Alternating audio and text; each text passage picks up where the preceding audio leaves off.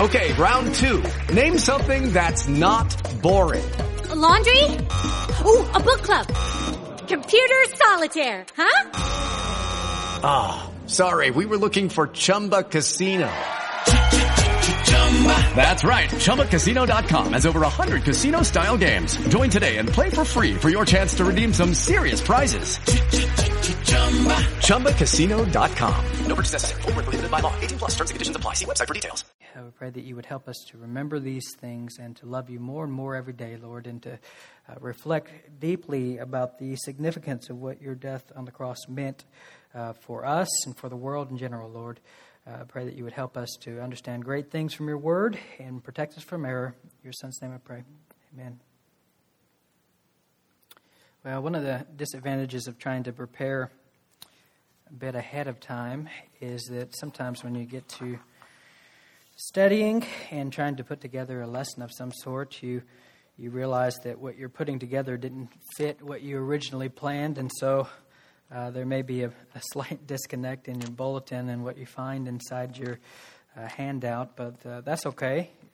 There's no no problem there. We will just uh, go with uh, go with what we have done here and try to think about this passage in general. I, I originally planned on doing John 19, 16 through 22, and then I decided that I was only going to do the first two verses and and really, there's only one point that I'm going to be making from this passage uh, today, with three different uh, implications of that point. So I know that that may come as a bit of a shock to you that we would only attempt to do one point in a message.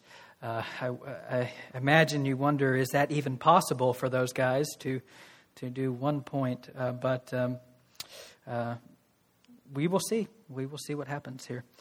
Uh, I, I will say that I, I have grown up in a time of massive societal change. I know that probably everyone uh, feels that way to some degree, um, but I, am and I'm almost embarrassed to admit this. I, I am technically uh, the first class of millennials, and so um, that is a source of great shame for me in certain ways. Uh, but it is true, and I will say that I, I, did grow up in a time of significant transition, and I wonder, with things progressing at the pace in which they seem to be progressing, uh, what the next generation uh, is going to, what, what sort of trans- transitions they're going to be uh, undergoing as they uh, move forward in general.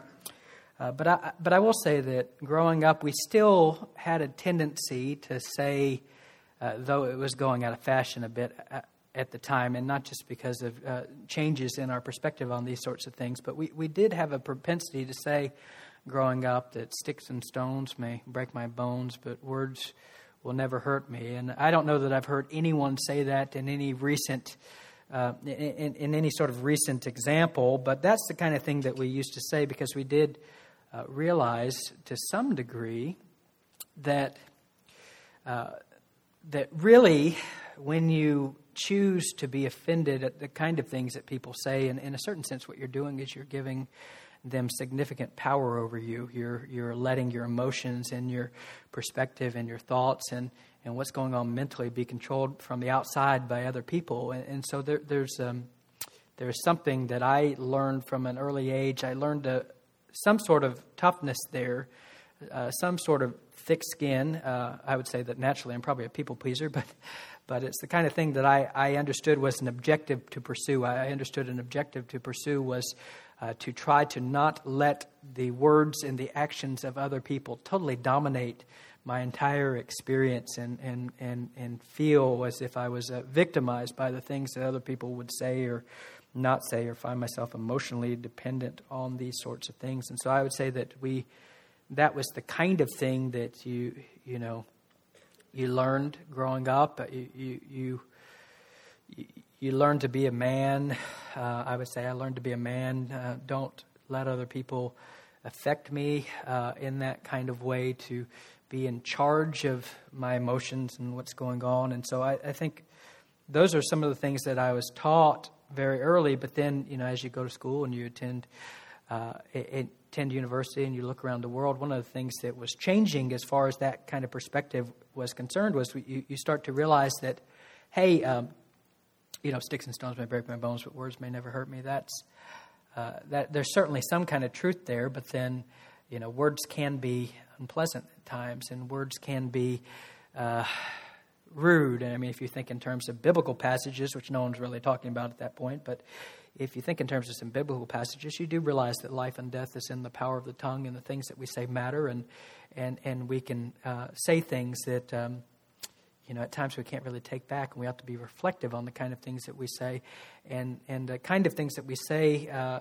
you know, if we're loose with our tongue, can can often destroy relationships and and really mess things up. And so I, I would say that in certain in a certain sense, I, I grew up in a time of trans, transition to where, you know, perhaps at during my younger years, um, we we tried to take a lot more responsibility for our reactions to the words that other people were saying. And then later on in life, what I realized is society around me, and there's you know influences and temptations to, on my own part, just to feel entirely victimized by the words and the actions of others. And I would say that there's some kind of truth in both of those things, but then I, I know that uh, the right path is is not to go to one extreme. And, and certainly wherever we are now as a society, we are on the complete opposite extreme uh, of where I uh, grew up. And so I would say that, that that is one of the most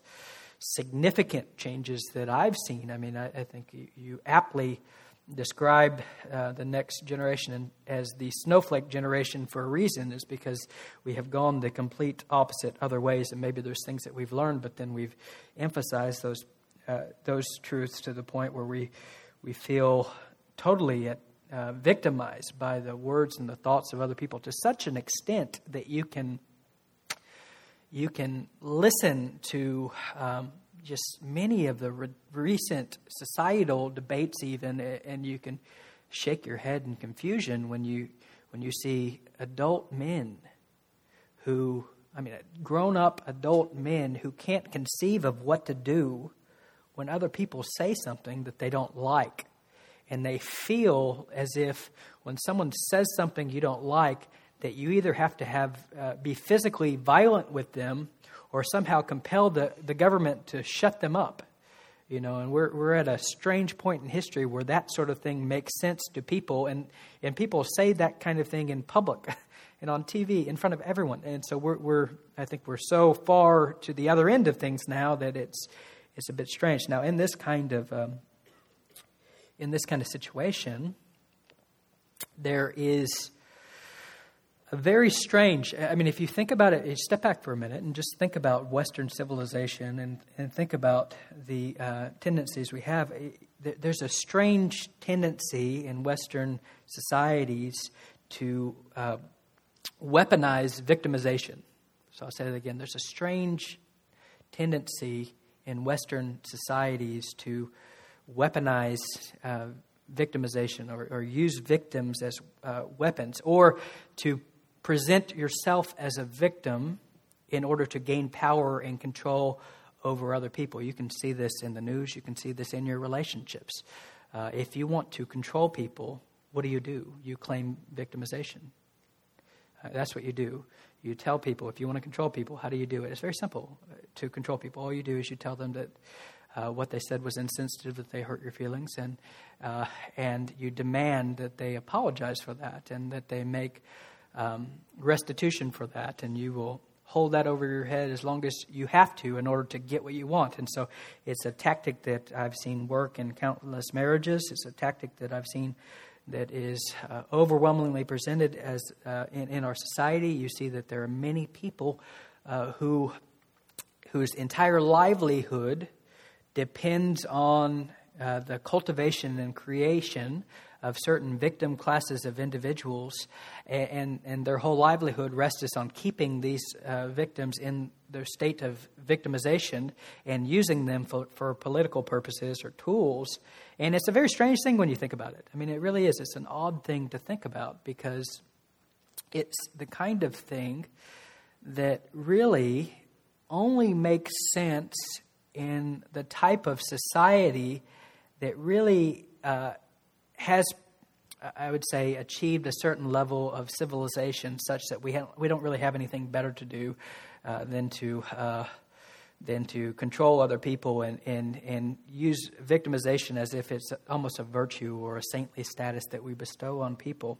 I mean, if you think about um, what happens when a society collapses in general, uh, when government goes, what happens? One of the things that realize, what we realize when government when governments fall, and you can watch countless movies or read countless books that pick up on the same. But when when when government falls, what happens? We see what people are made of, don't we? We see what's in the heart of man, and and what's in the heart of man is not good, right? Uh, so when you think about what's necessary to survive in a kind of society where you don't have massive governmental restraint that is imposed upon people. One of the things you realize is that what it takes to survive is a certain level of toughness and not weakness, right? Uh, if you, you know, Pastor Kevin was mentioning Goliath uh, today in uh, the Sunday school lesson, the small group lesson, but one of the things you realize is if Goliath is standing there and he's mocking you and he's mocking your tribe of people. And you're the kind of person who is cuddling your mother and whining about the mean insults that he is uh, speaking to you. If you're that kind of man who, who you, your only impulse in that kind of moment is to cry and to whine about what's being communicated there, uh, you, don't be surprised if your side loses that fight, right? Uh, but then we're at a point in society now where largely we have a veil of civilization, and I would say it's a you know it's a carefully cultivated um, facade that we're putting on, uh, considering all the babies that we murder every year and rip from their mother's womb. Uh, but we, we do have a, uh, we, we do like to present ourselves as civilized, and in, in presenting ourselves as civilized, we almost conceive of being a victim as some sort of virtue, uh, when really, in terms of real life experience, there really it isn't the kind of thing that helps a society move forward at all. It's the kind of thing that you know you really, if you if you want to see great deeds done, you have to have a certain uh, level of toughness. But but in this kind of in light of all of this, I would say that when you think about the kind of passage that we are going to study today, and you think about the example of Jesus dying on the cross, uh, one of the things that ought to stand out to us in a, in a very um, stark way, what ought to stand out to us is the fact that there really is, and this is the only point I'm going to have at this sermon, uh, there really is only one true victim in the, in, in the full sense of the word that, that has ever lived in the history of the world. There's only one true victim who has ever lived, and that's Jesus. So the text says, John 19, 16, so he, he, that is Pilate, delivered him over to them. Who are them? That, that's the soldiers. You'll see that in verse 23. He delivered them, him over to them, the soldiers, to be crucified. So they took Jesus. And he went out bearing his own cross to the place called the place of the skull, which in Aramaic is called uh, Golgotha.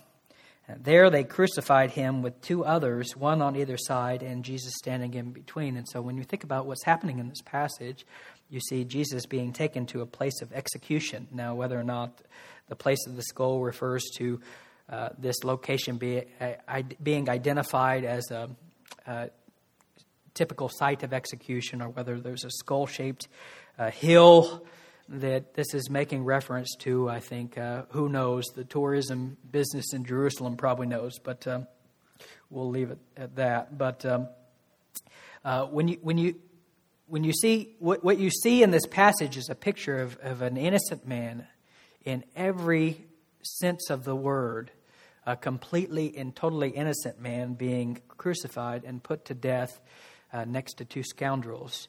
And, and, what we ought to do as we ought to think about this passage is we ought to observe the contrast and think about that kind of contrast, uh, not only between Jesus and the people who he's being killed next to and alongside of, but the contrast between Jesus and us, and the contrast between Jesus and our society at large. And so when we think about the, the murder of Jesus, what we find is the murder of Jesus is the first completely innocent murdered or Jesus is the first completely innocent murdered person in history. Now, uh, when you think about an issue like murder, I, I, think murder is the kind of issue that operates on a spectrum. Uh, it, it ought to be obvious and apparent after even a moment's reflection that all, not all murders are created equal. So, uh, you know, you, you, can lump them under the same kind of category with the same kind of heading, uh, but there's a, you know, a vast uh, spectrum of differences between um, different types of murders, the motivations, the people involved, the situations involved, uh, while still retaining the same uh, basic uh, moral problem. And so I think if we, if we think about the issue of murder for even a few seconds, we will intuitively understand that a murder involving a serial killer kidnapping and murdering a young child is, in some sense, very different from a wife pulling the trigger in response to finding her husband in bed with another woman. So, uh, even our, our, our legal code makes you know, with all of its problems. Even our legal code makes distinctions between first degree murder, second degree murder, voluntary manslaughter. Uh, similarly, when a teenager is killed after sneaking out of the house late at night and going to a dangerous area of town, an area his parents warned him to stay away from, particularly at night, we ought to be able to understand if we are not emotionally reacting to the situation, we ought to be able to understand that the rebellious teenager bears some sort of responsibility for the tragic outcome, while at the same time acknowledging that traveling to a particular location at a particular time does not justify being killed. And so you think about these kind of situations, and we can multiply example after example after example of different types of murders, all which have different wrinkles on them. So, as I've said, making these sorts of distinctions is never an attempt to justify murder. Murder is never justified. Uh, it is just to say that, that murders are not all the same and that sinful people contribute to their murders in a variety of ways. So some murders are premeditated, some are reactionary, some come in response to no provocation, others re- come in response to extreme forms of provocation. Uh, some murders happen in direct response to sinful and or foolish choices, and others happen in response to righteous choices and actions. And so we can multiply example after example to, to point to this basic reality. So, in other words, while murder is never justified, we can conceive of a variety of situations in which the person murdered is more, uh, if you want to put it this way, he's more innocent in regards to his own murder than others. Thus, the husband who was murdered in reaction to his adultery is clearly not a completely innocent person whose actions had nothing whatever to do with his death, right? So when you think about that kind of situation, whatever you say about the man, uh, he clearly contributed to the outcome in some way. Uh, we ought to be able to say that without justifying the, the action. His, uh, he greatly sinned against his wife, and she greatly sinned against him in response. Uh, in the case where the serial killer targets the random child, uh, I, was, I would say on the spectrum of innocence, this is about as uh, close a person can get to the I- ideal or the concept of pure innocence. Uh, it's difficult to conceive of how the random child could have provoked the serial killer in, in any way, uh, particularly related to the fact that this is just some random encounter that I'm uh, hypothesizing. Yet, despite this basic fact, I think we do understand as Christians that we come into the world as sinners and the penalty for sin is death. And thus, our deaths, however they come, are never completely innocent. In some sense, when we die, no matter how that death comes about, we are simply getting what we deserve. Uh, this is the message of the Bible from cover to cover. When we die, no matter how that death comes about, we are simply getting what we deserved. Uh, we come into the world as sinners, and God has a law that we have violated. We come into the world as death row inmates uh, whose actions are deserving of death. And so, while on a human level, it's never justified, that doesn't ever justify taking the uh, life of another person, we do realize personally and individually that when we die, God is doing us no wrong. So, when you think about these kinds of situations, we ought to ask a few questions. Was the murdered adulterous husband a victim or a villain? Which one was he? Both, isn't he? He's a victim and, and, and, a villain at the same time. Was the random child who was killed by the serial killer a victim or a villain? No one wants to say it quite, quite as loud, but uh, the answer is both in that case as well, isn't it?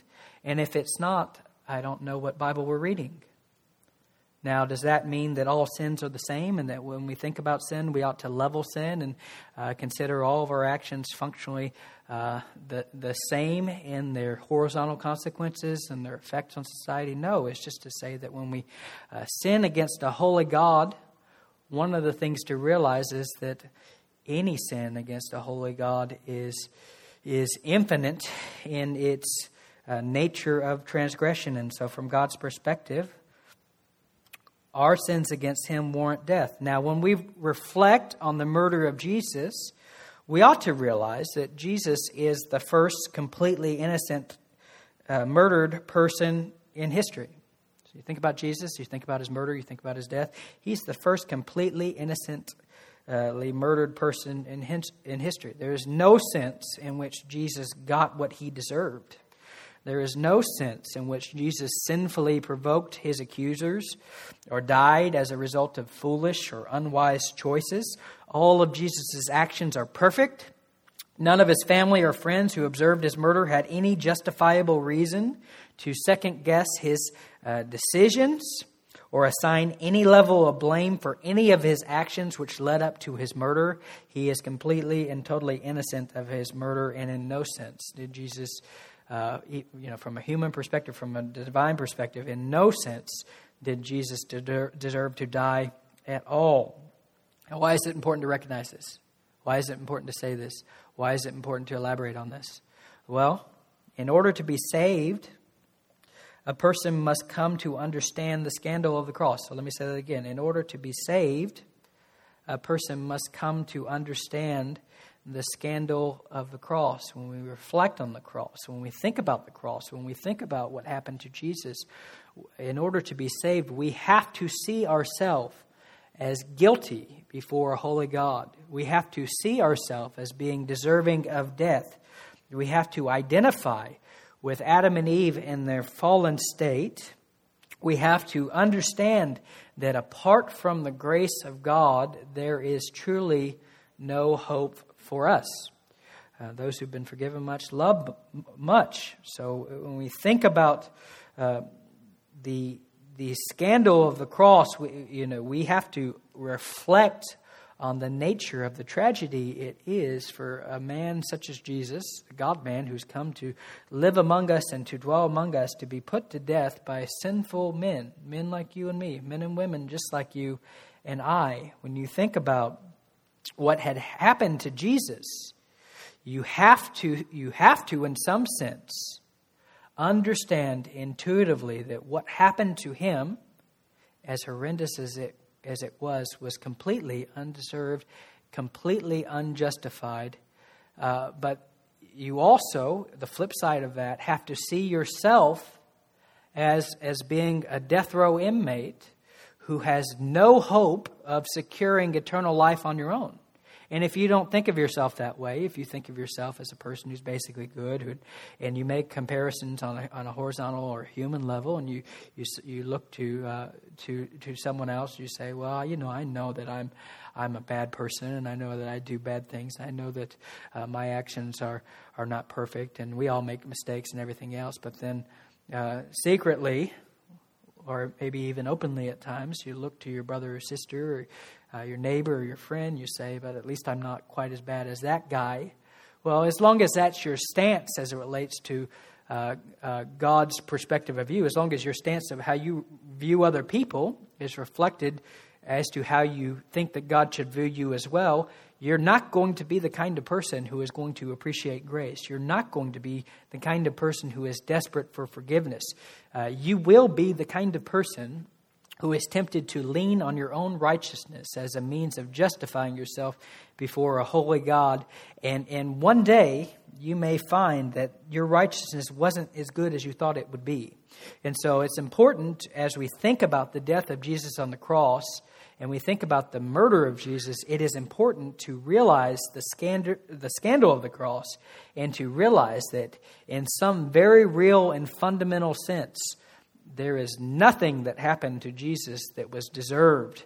And yet, uh, we, being sinful humans the way that we are, everything that we receive is mercy from God.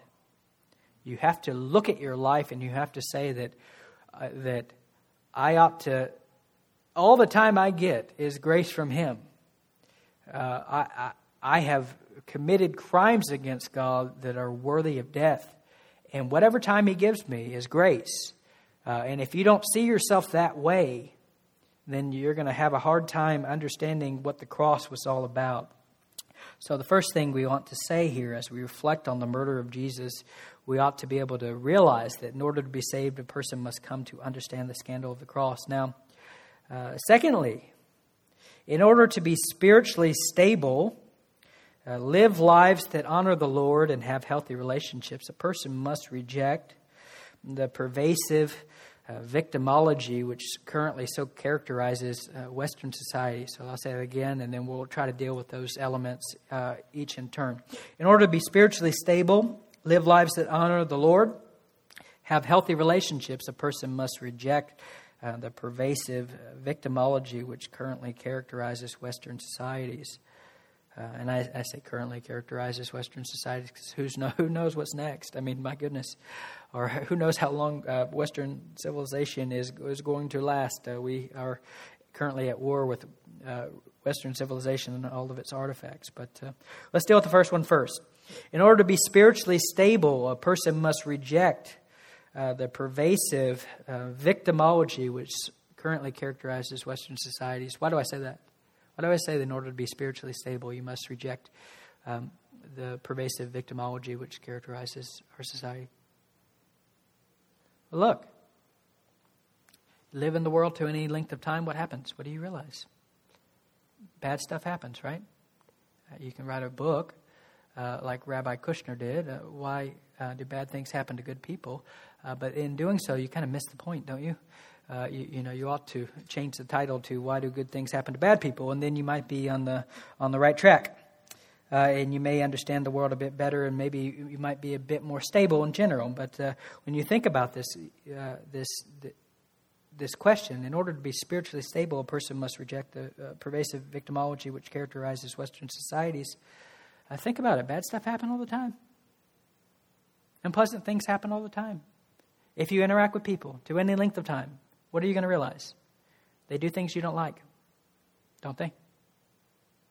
All the time, daily. Sometimes the same thing over and over and over again every day.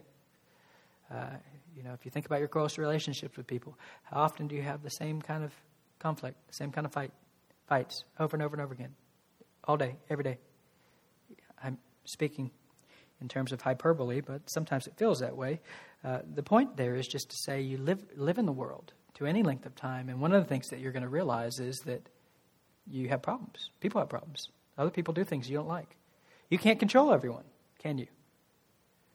I mean, you, you know, it, despite our best, best efforts, we can't get the government to come come along and shut everyone up who says everything that uh, we don't like. I mean, only certain classes of individuals get that kind of privileges here.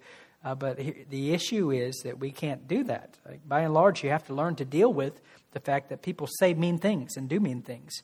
Uh, and not only the fact that other people say mean things and do mean things, but that you say mean things and do mean things. But that's only talking about relationships, isn't it? I mean, you live in the world to any length of time, what do you realize? That you, you don't just have like threats to peace from other people and from yourself. You can't just seem to get your stuff together and and, and act right. I mean, you, it's not just threats from other people. You, you live in a world uh, that is hell bent on killing you, right? I mean, isn't that the way it works? Isn't that uh, second law of thermodynamics? uh, law of decay. I mean, when you think about the kind of world that we live in, you, you, there's threats on all sides. I mean, there's threats from, uh, there's threats from people, uh, personal relationships, threats from governments, uh, there's threats from nature. I mean, you're, you're getting older and older every day. Uh, the longer you live, the closer you are to death, right? I mean, when you think about it, um, uh, if if everything goes just as planned, you might might get 80 or so years, who knows? Uh, but then there are significant uh, diseases, illnesses. Uh, you know, we don't often know all the effects of technology. I mean, technology has benefited us in some very remarkable ways, uh, but we don't. I think in many ways we, we're in over our heads. We don't know all the effects of every, that everything's going to have on us. Um, you know, cars are a wonderful thing, but they cause a lot of death, don't they? Maybe we should ban them because, uh, but the reality is, in order to be st- uh, spiritually stable, you have to do something with that information. You live in a world that is trying to kill you. Uh, you know, you interact with people enough, you're going to have a lot of unpleasant things happening, uh, and and and so you're going to have to have you're going to have to do something with that. So either you adopt a stance, which basically says, like I'm a victim of the actions of other people, and you, you own that as some sort of identity, which is going to uh, stay with you for the scope of your life. I'm a victim of whatever sin it is, and so uh, sometimes we, you know, we single out certain particular sins as being more grievous to us than others, and we uh, perceive ourselves as being victims of these particular sins. And so, let's say that you didn't, you grew up and you didn't have the best parents in the world well you can you have a choice to make right? You can you can for the rest of your life you can say hey i'm a victim of my parents poor choices and my parents poor uh, parenting. And you can feel like, like, you're lacking something that's fundamentally necessary for you to be uh, emotionally stable and you know psychologically healthy if you want to put it that way. Uh, you know you can do that with certain things that you feel like you're lacking. Typically you do that with the kind of things that um, uh, other people were doing against you. Uh, but whatever it is, you know, single out whatever kind of sin that you have, and you can present yourself as a victim. Um, but then, you know, is that the path that the Bible puts forward for us? That's the question. Is that the path the Bible puts forward for us? Or does the Bible put forward a fundamentally different path? I mean, think about what it means to be st- spiritually stable. How do you do it? How do you do it? How do you be spiritually stable in a world that uh, is messed up and full of problems. How do you do it? Well, you can take the path that society is taking, but I don't think that that path is really helping anything. Uh, or you can take the path that God is uh, assigned to us in the scriptures. How do you do that? Well, how do we overcome living in a fallen world like this? How do we do it? How do we overcome? What does Revelation say? You overcome by the blood of the Lamb, the word of his testimony, right? What does that mean? How do we overcome the world by the blood of his lamb, by the blood of the lamb and the word of his testimony? Word of Jesus' testimony. Well, it doesn't mean that, you know, when uh, the mean employer won't give you the job, you just uh, you claim the blood of Jesus or you you, you know uh, sprinkle the blood of Jesus uh, on on the man and, and claim dominion over the job in the name of the Lord. I mean, uh, the issue is not that. The issue is that how do you overcome the world? Well, you see yourself and you see the world through the lens of the gospel. And what, is the, what does that look like? What does that look like to do that? Well, it looks like saying, I'm a sinner, doesn't it? I'm a sinner. I deserve death. I've sinned against the holy God. I've sinned against my Maker. I don't deserve anything. I don't deserve to be treated fairly. I don't deserve to be treated in a way that I desire to be treated. Uh, I don't deserve to have everything happen exactly the way I want it to happen. Uh, if Jesus didn't even have a a home, I think I've gotten a lot more than I deserve, right? And so when you think about the, the way in which you conquer in the world, the only way to conquer in the world and to be spiritually stable and not to be pushed around emotionally by every single thing that happens to you in your life is to realize that everything that I receive is a gift of God that I don't reserve, that I don't deserve. And the only path forward towards stability is to see my own personal sins as far more grievous than anyone else's sins against me. And if you live like that, and if you actually believe that, you're going to be stable because you're going to have the right kind of expectations in your life. Uh, that's the point. You're going to have the kind of expectations uh, that are not constantly saying every time something happens that you don't like, why me? And I don't deserve this, and I can't believe you would do this, other person, or God, I can't believe that you would do this. You're going to be having the kind of uh, mental dialogue that says, I, you know, whatever it is that's happen, happening to me is not fundamentally the same as what happened to Jesus. And yet, I often have many more blessings than Jesus even did while he was here on the earth. And if you have that kind of perspective, you will be stable.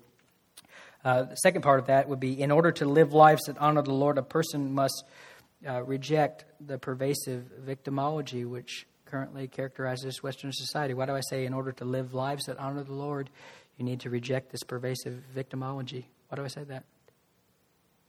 What kind of person was Jesus? He's the kind of person, even in his crucifixion, who's silent before his shearers. He's not the kind of person who is uh, loudly demanding his rights to uh, fair treatment. He's the kind of person who gives us the Sermon on the Mount, which says a person, uh, you know, you basically give up your rights to dignity. If a person uh, slaps you on your uh, right side of your cheek, you turn the other cheek also. What does that mean? It means give up your right to dignity, uh, be willing to be embarrassed. You don't have to uh, get in a fight and uh, uh, noisy conflict over uh, someone publicly shaming you. It's not the kind of thing. If someone stabs you on the right side of your face, you turn to them the other side of your face. Also, it's about shame. If a person wants to sue you and take your your tunic, you give them your shirt. Also, that's the point. So you, you give up this this this fundamental right you have to personal property. If this is that important to you, you can have it. Uh, you know, it's God will provide for me, and God will take care of uh, me. I don't have to be the kind of person who is fundamentally uh, looking at myself and viewing myself as some kind of victim that I need to right all the wrongs and fix all the oppression and and and and, and uh, right all the societal injustices. No, in order to honor the Lord, what do we have to do? We have to be like Him. And what kind of person was Jesus? Was he, a, was he the kind of person that at all points and times in, in the scope of His uh, experience, do you see examples of Him that, that will tell you that He's fussing and complaining all day long about all the many ways in which people are mistreating Him and misunderstanding Him and disrespecting Him and not uh, loving him the way that he wants to love? Did he write a book about his love languages and give you that book and tell you these are the ways that I'm going to I want to be loved in order for me to want to go to the cross for you. And so you better get your stuff together and love me the way that I, I, I that makes me feel loved so that my love cup will be full so that I'll go to the cross to you. No, the issue is that in order to honor the Lord, we have to be like the Lord. And that's what it means to pursue sanctification. It means when we're pursuing sanctification, what are we doing? We, we are trying to be more like Christ. What kind of person is Christ like? He's the only true victim who's ever lived in the history of the world, and he wasn't the kind of person who was uh, fundamentally crippled and paralyzed by that reality. He isn't fundamentally crippled and paralyzed by the reality that people treated him poorly, and he didn't like it. And he didn't go around complaining about it, the, the whole scope of his ministry. Uh, finally, in order to have healthy relationships, a person must reject the pervasive victimology which currently characterizes Western societies. Why do, why do you say that? In order to have healthy relationships, a person must reject the pervasive victimology which currently characterizes our societies. I would say, you know, having a good relationship is not really complicated. It's hard. it's hard. It's not complicated. It's not rocket science. You, you know, what do you have to have in order to have good, healthy relationships, whether at church, whether at home, um, in society at large? What do you have to do? What, what is the key to having healthy relationships? That's what the Bible tells us to do, isn't it? No one can be my disciple if, unless what? Deny himself, take up his cross daily, follow me. What does that mean? Deny yourself. That means Christ loved the church. What did he do? What are we learning about in this passage? Christ loved the church. He gave himself up for the church. Isn't that what the cross is about? Christ loved the church, gave himself up for the church, uh, that he might present the church uh, uh, spotless and blameless before him. What, is it, what, what does it take to have healthy relationships? Doesn't it, doesn't it kind of take two people who get over themselves and learn to love each other more than they love themselves? Like if you really had two people who just said, I, love you more than I love me, and I'm going to devote my life to trying to figure out what you like and do that for you. And if you had both people who are doing that and persisting in that, and not just doing it so long as they perceive it to work, right? So, not just doing it, uh, I'm going to do that, but you better pull your weight, right? And if you don't, then I'm going to hold back and I'm going to wait and figure out what you're going to do. No, but if you have two people who are absolutely committed to that sort of thing, we're going to, I'm going to, I'm going to love you more than I love yourself. I'm going to figure out all the ways in which I can serve you. And we're both going to love God more than we love each other. So his priorities come first. So, you know, you, you have that kind of thing happening. What happens? What do you have? It's kind of hard to imagine a whole lot of fights if you have two people who are, you know, dead set on trying to put the other first and put God before both of them, right? So I mean, like the formula isn't hard. That's the point. The formula is not hard. The, the issue is not a difficult. The, I mean, it's not complicated. It's just incredibly difficult. Why? Because we're sinful. Well, that's the point. But then, if you're going to have really healthy relationships, I mean, what are they going to look like? Well, they can't be the kind of relationships where you see yourself as being this person who is fundamentally uh, deserving of fair treatment at all points in time. I mean, if that's the way you see yourself, you see yourself as this person who has all these inalienable rights that you demand from other people, uh, regardless of whether or not, like, from God's perspective, you actually have those rights. The point is just to say that you can be a person who loudly just uh, makes the whole scope of your com- conversation with another person, trying to convince them about how you deserve to be treated and, and how uh, their actions uh, cause you intense emotional pain and suffering, and, and, and how uh, until they learn to get their stuff together, you're not going to be able to uh, feel towards them the way that you ought to, you ought to feel towards them and love them the way that you ought to love them. Uh, it, you know, you can be that kind of way, but then the problem is, what if they're that way too? What do you have? Stalemate, right? I mean, you have two people trying to uh, figure out how to manipulate the other person in, in, in, order to get what they really want from them. Well, at a certain point, you, you have to say, well, you first, right? Well, then what typically happens with marriage problems? You first. Well, I will when you do. Uh, all right, let's try it. You try it for a little bit. You're not holding up your end of the bargain, right?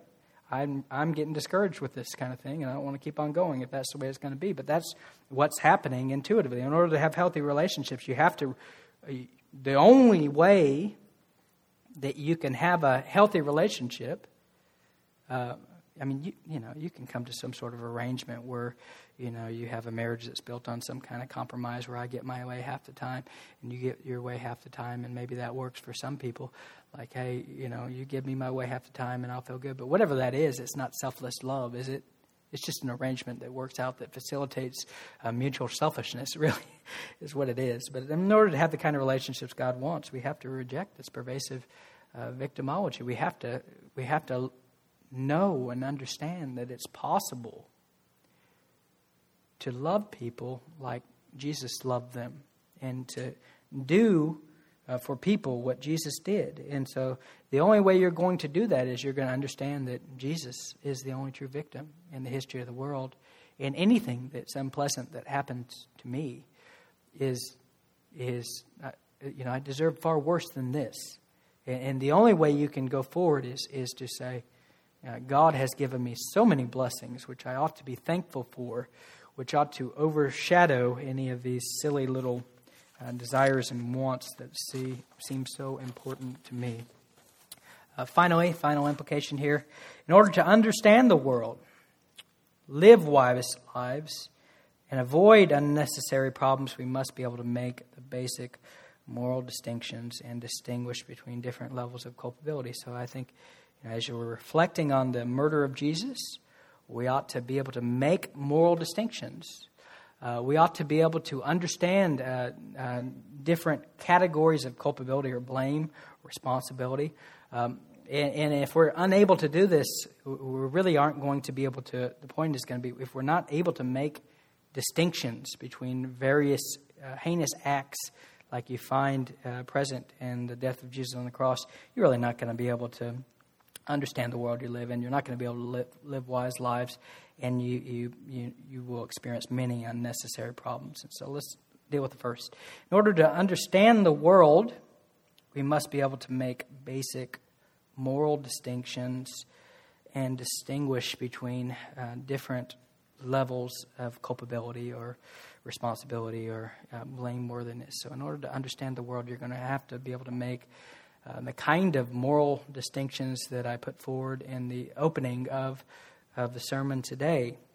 And what do I mean by that? What do I mean that in order to understand the world, you're going to be able to have to you're going to have to make basic moral distinctions. Well, we, we do live in a world, you have to understand this. We live in a world, and you look at society and you reflect on the kind of things that are happening. We, we live in the kind of world that really does consider shame to be an enemy. Okay, so we're moral creatures. Why do we experience shame? Why do we experience shame? Because we have the moral God, law of God written on our heart. Uh, so uh, we are a people who enter the world objectively guilty, and we have God's moral law written on our heart. And no matter how hard we try, we can't escape this sense of shame uh, that uh, seeps into our very being. And so people people really try hard to figure out how to fix this shame that we experience. Uh, but then, you know, if you look at the world and you try to understand what's happening you know, why does this celebrity who seems to have everything that the world has to offer, why do they uh, give up in despair and kill themselves? You know, why does Tom Brady in a football uh, Super Bowl uh, interview uh, describe the experience of winning the Super Bowl and describe it as fundamentally empty and not what he thought it would be? You know, why does that kind of thing happen?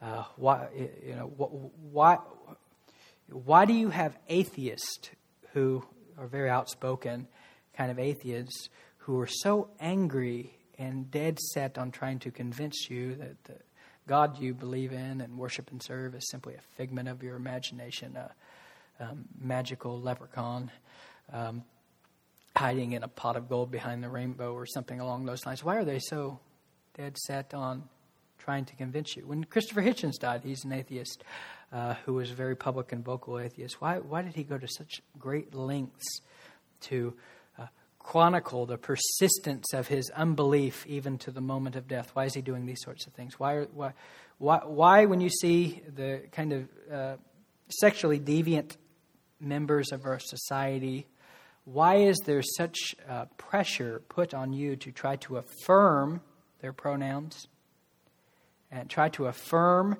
uh, you know, that their uh, marriages which aren't marriages are really marriages. Why, why do they put legal pressure on you to celebrate those kind of things? Why do they go after the florist and try to, uh, why do they go after the florist and try to make the florist um, uh, or the bakers um, participate in their unholy unions? Why, why is that happening? Well, it's because we have a moral law written on our heart. We have guilt. We're trying to do whatever we can to get rid of the guilt. We feel guilt. We feel shame.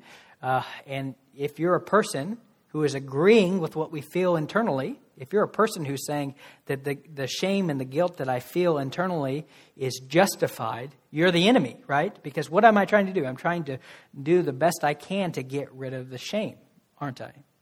So now when you think about you know the way this kind of works, we live in a society that, that really wants to categorize people in very simple ways. This is a victim and this is a villain. So once you get the victim status, then all the blame for all of your actions gets chucked out the door, right? And so that's the way these things work. And so um, you can look at news reports uh, and you can see examples after example after example of the kind of phenomenon that uh, I'm observing. Once you are viewed as an oppressed class of individuals, then it seems to me that all of your actions seem to be swept under the rug. Um, and you cannot be held responsible for anything that you do. Now, uh, what I want to say is that there is truly injustice in the world, isn't there?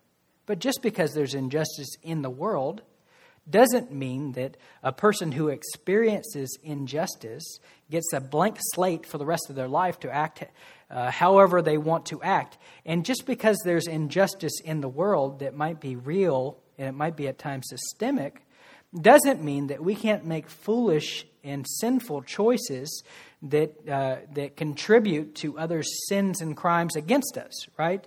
And so, if you want to understand the kind of world that you live in, you have to realize that we are moral beings who are created in the image of God, who are going to be able to, do, going to have to give an account for all of our actions. Uh, we are the kind of people who are going to stand before God and, and are going to have to explain ourselves to some degree. And if we attempt in doing so to stand on our own righteousness, we are going to uh, be uh, sadly, uh, sadly uh, shocked uh, when Jesus doesn't seem to accept the same kind of excuses that we make. But we live in a society, you have to understand. Uh, you see this in society, you might see this in your own kind of relationships. We live in a society that isn't able to make moral distinctions between ver- a variety of actions. And so, uh, when a person oppresses you or victimizes you or uh, treats you wrong, you may think personally that you have license to do whatever it is that you want to do at that point. Uh, but then that kind of logic does not hold up before the God who made you. Uh, but the point here is just to say, in order to understand the world, we, we, we are going to have to make basic moral distinctions, which seem to come so foreign to us uh, at times. And so, uh, second, second feature of this in order to live wise lives, we must be able to make uh, base, basic moral distinctions and distinguish between different levels of culpability. In order to live wise lives, we must be able to make basic moral distinctions and distinguish between different levels of culpability. I, I gave you some examples at the beginning. What do you think about the kid who snuck out of his home? Parents told him not to do it. Don't go to this area of town. Don't be friends with these individuals. Don't do this kind of thing. He sneaks out of the house at the. Uh, he, he sneaks out of the house, despite what they've told him, despite their warnings, and he uh, goes to a bad place. Uh, he's at the wrong place at the wrong time. Ends up getting shot. What, what do you think about that kind of thing? Was his fault he got shot?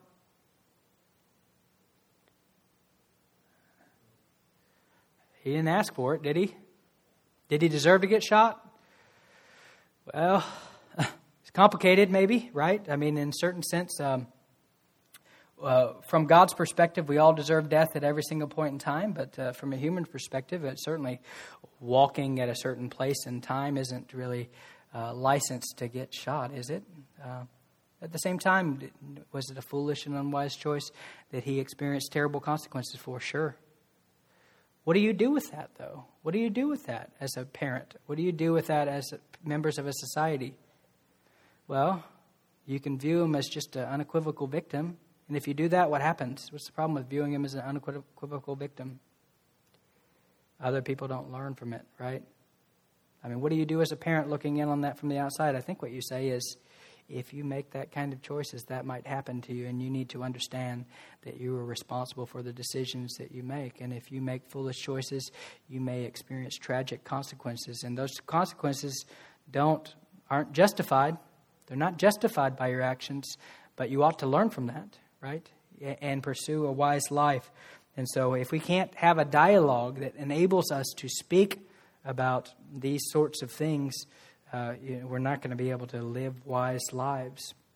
So when you think about the actions of Jesus, that kind of calculus doesn't really work, does it? I mean, everything he does is right.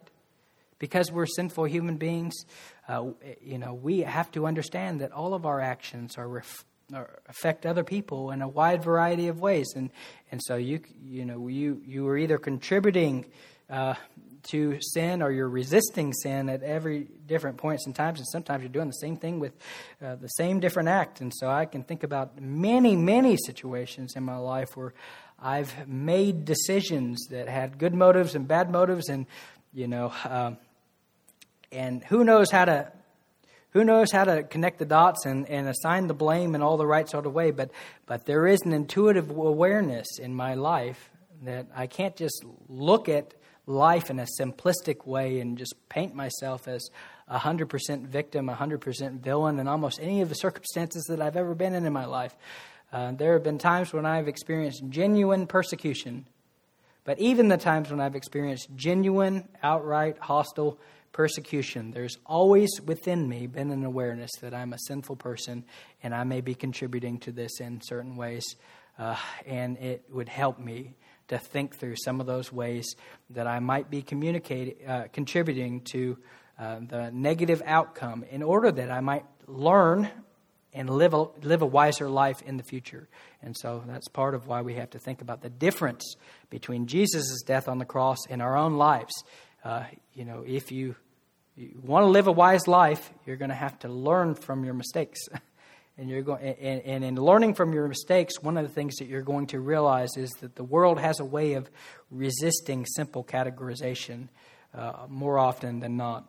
Uh, finally, in order to avoid unnecessary problems, must be able to make basic moral distinctions, distinguish between different levels of culpability. And so I think, in, in, you know, as we're thinking about this kind of subject in general, uh, it, it is important to realize that you know, God is sovereign over all of the affairs of man and all of the details of our lives.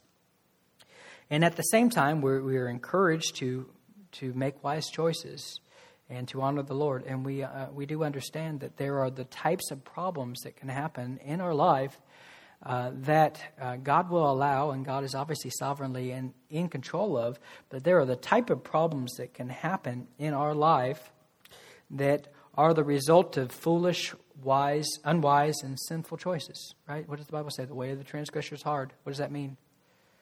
Well, you know, there's pleasure that's associated with sin at times. There's uh, fleeting pleasures of sin, uh, but but you know there's the, the path of rebellion isn't the path of peace, is it? And and there are many actions that we can take, many decisions that we can make that may affect us for the uh, scope of our life, and we can harden our hearts to the knowledge of uh, the general sowing and reaping principles that God has worked within the uh, scope of how the world works. You know, what a man sows, he will reap. We can harden our heart to this truth. And we may find that we're making the same foolish, sinful choice over and over and over again. And, and people are responding by taking advantage of us over and over and over again. And at a certain point, you may say, don't put yourself in that kind of situation, right? You need to learn from what happened in the past. At a certain point, if you keep on putting yourself, you know, son, you keep on hanging out with those friends, what do you think is going to happen? Right? You keep on going to that place, one day it's going to end bad. You need to wake up, right? And you keep on doing it over and over and over again, what do you think is going to happen? At a certain point, like, you know, you're going to, going to get an outcome that you might not desire. And is that your fault? In some sense, you ought to have known better. If you choose a you choose a foolish path, you you will get foolish results. And so, uh, the point here is just to say, despite the fact that it's unpopular, we need to be able to make basic moral distinctions and distinguish between different levels of culpability. Now, um, there's much more that can be said about this passage, and I'm sure that we will attempt to say it. Um, but I will say that uh, when we reflect on the death of Jesus on the cross for us, we do have an example, uh, an example of, of, of a person who is a true victim in every sense of the word, who in no way deserved anything that happens, happened to him. And when we think about ourselves in contrast to the life of Jesus, we ought to realize, we ought to soberly reflect on the fact that, that, that my sin has vast consequences on the lives of not only my own life, but on the lives of many other people. So when I think about myself, if I am to see myself the way the Bible sees me, one of the things I need to realize is that uh, who am I? Am I a victim or a villain? I'm both, aren't I? I, am horrified at the thought of many of the sins that I've committed against many people, and, and, and I've seen the damage that my sin has caused against many people over the course of my life. I'm not an innocent person. And, and And I've seen the impact that other sin has had on my life. And we're all connected and we're all tangled together. And if you interact with someone enough, one of the things you're going to realize is that we don't sin in a vacuum. Sin doesn't happen in a vacuum. We sin against other people and they sin against us. And whose is worse? Who knows? Who knows which is worse? I don't know. You can spend your life trying to figure out what the math is, right?